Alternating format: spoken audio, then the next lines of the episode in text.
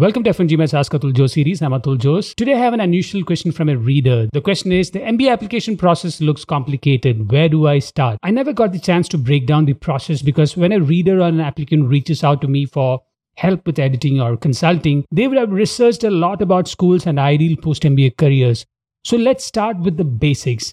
Number one, MBA application rounds. MBA applications to top US business school typically have three deadlines round one in September, round two in January, and round three in March or April. For top European schools, they have five to seven deadline rounds, primarily because they know that many in the application pool that targets US schools would be rejected. Even those who are keen on US schools would consider European schools when they realize that the time invested for the application, which is typically six months to a year, would be wasted if they don't get admitted to any top schools. To accommodate this qualified pool, European schools have increased the number of rounds for the application. Number two, GMAT or GRE and GPA. GMAT or GRE test scores are a great equalizing tool. This is because we are talking about applicants with three to five years of experience. There's a big conundrum that the admissions team faces every year. Do applicants with great academic performance guarantee great performance at work? To a large extent, yes. There's a certain work ethic that is required to perform at the highest level academically. There is absolutely no alternative to the hours that you need to put in. So, GPA or performance in college is a great indicator. The problem arises when different universities adopt different grading methods and criteria. So, GMAT or GRE is a tool to standardize the academic performance of an applicant. GMAT has four sections verbal reasoning, quantitative reasoning, analytical writing assessment or AWA, and integrated reasoning or IR. AWA and IR are not as consequential as your score in verbal and quant. GRE test has verbal reasoning, quantitative reasoning, and analytical writing sections. And like the question types for GMAT that require understanding the concepts and the tricks used by test creators to misdirect the test takers, GRE is straightforward. GMAT is not for those applicants who, despite two to three attempts, have been scoring in the 650 to 670 range and targeting top schools. A better strategy would be to pivot to GRE prep after your second attempt. Your GPA in the undergraduate degree and or masters is the first data point to validate your academic readiness for an MBA program. A 3.4 GPA and a GMAT score of 730 where verbal is greater than 40 and Quant greater than 47 are safe scores.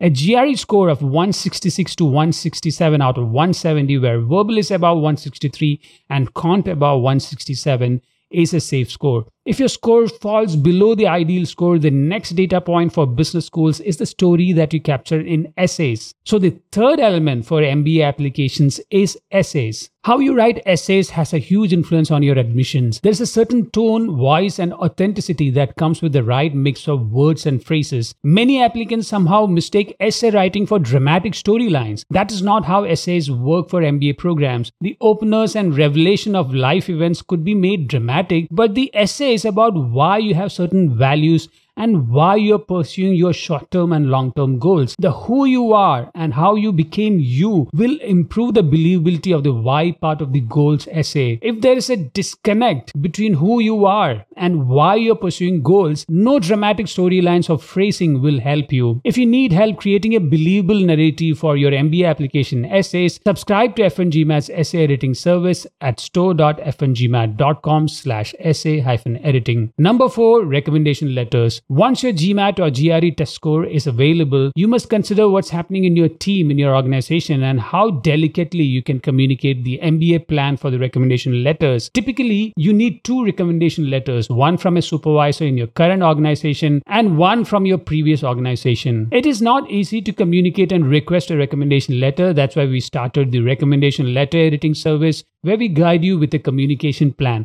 This is because there are two outcomes. One where your MBA plan creates a lot of friction and there is an MBA plan that will be considered a natural progression for your career. Even the two outcomes are dependent on the company culture and the supervisors. There are large organizations where an MBA is welcome, while in startups, you can't expect the same reaction. This is because recruitment in startups is done with at least a two to three year time horizon in mind, and any disruption to the plan might not be taken too kindly. But regardless of how the revelation will play out, start communicating with your supervisor, preferably a month before the deadline. This would give them sufficient time to schedule, take permission if there are strict guidelines on emails from external providers, and write the letter. Help them with a guideline document like how we at F1GMAT do. When you share the plan to apply, you are revealing your next career move to a supervisor that can drastically impact your position in the team and in your organization, make sure that you had a visible contribution to the supervisor before asking for a recommendation letter. You must be mentally prepared for a lot of change. The fifth element of the MBA application is the experience part. To apply to top MBA programs, you need three to five years of minimum work experience. Anyone with less than three years of experience on join date will be at a disadvantage for MBA admissions as peer to peer learning is a big selling point for schools. There is limited value in accepting an applicant with fewer years of experience experience unless the person has worked in diverse roles and projects. Most top schools have a certain number of seats allocated to the deferred MBA program for applicants with no experience, but they must fulfill the experience part before joining the program. For UK and European schools, 5 to 7 years is the typical work experience range, while US schools need 3 to 5 years of experience. This difference is from the salary gap between European or UK and US firms. The US typically pays more, at least 30 to 40 percentage more, although the social security support is not optimum compared to Europe or the UK. But still, to compete with US schools, European schools increase the experience requirement to 5 to 7 years. Experience is not just about the number of years alone. Uh, suppose you are stuck in a particular function with no career progression, that's a clear indicator that your employer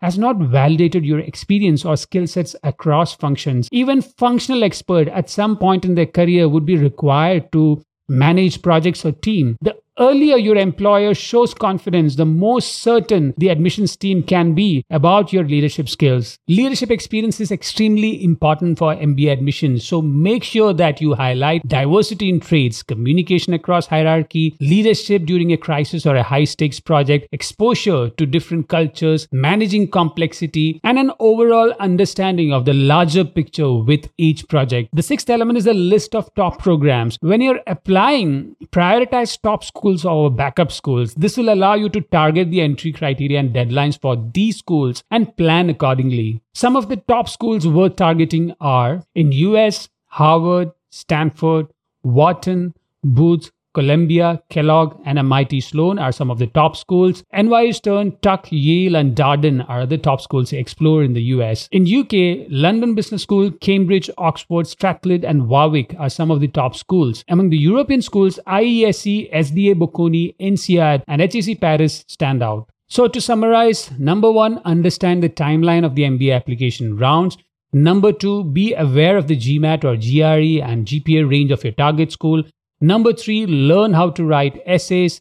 Number four, coordinate recommendation letters. Number five, highlight the diversity of your experience, especially the leadership part. Number six, make a list of top programs to target. I hope you have a basic understanding of where to start. Reach out to me, Atul Jose at store.f1gmat.com slash career hyphen planning for school selection, defining post-MBA goals, and assistance with funding search. Or you can subscribe to our essay review service at store.f1gmat.com slash essay hyphen review, where I offer end-to-end support with resume editing, recommendation letter editing, and essay editing. Or if you want help only with essays, subscribe to F1GMAT's essay editing service at store.f1gmat.com slash essay hyphen editing.